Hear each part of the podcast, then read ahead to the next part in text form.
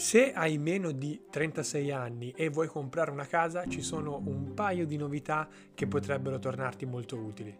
Il 25 maggio 2021 è stato pubblicato in Gazzetta Ufficiale il decreto sostegni bis, che prevede una serie di iniziative per diciamo, aiutare l'economia. Tra le novità ce ne sono alcune molto interessanti che riguardano l'acquisto di un immobile per le prime case. Come ben saprai, acquistare una casa ha una serie di costi connessi. Se vuoi saperne di più ti consiglio di guardare il video che ho fatto al riguardo.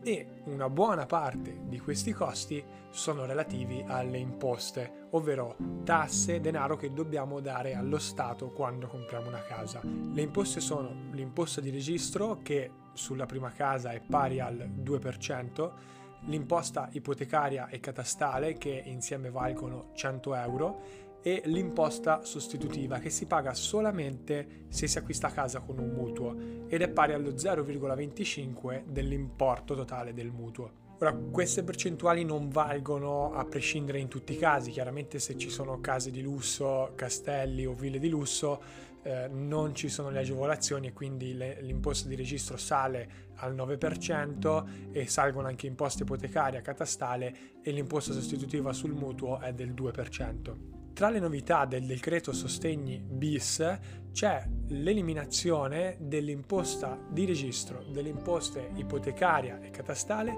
e dell'imposta sostitutiva sul mutuo per i giovani che non hanno ancora compiuto il 36esimo anno di età e che hanno un ISEE inferiore ai 40.000 euro e sono state decise anche delle agevolazioni, sempre per i giovani con meno di 36 anni, per accedere alla garanzia governativa per ottenere un mutuo. Quindi coniugando questi nuovi bonus insieme magari anche bonus ristrutturazione di cui abbiamo parlato in altri video è veramente il momento migliore per provare a comprare una casa.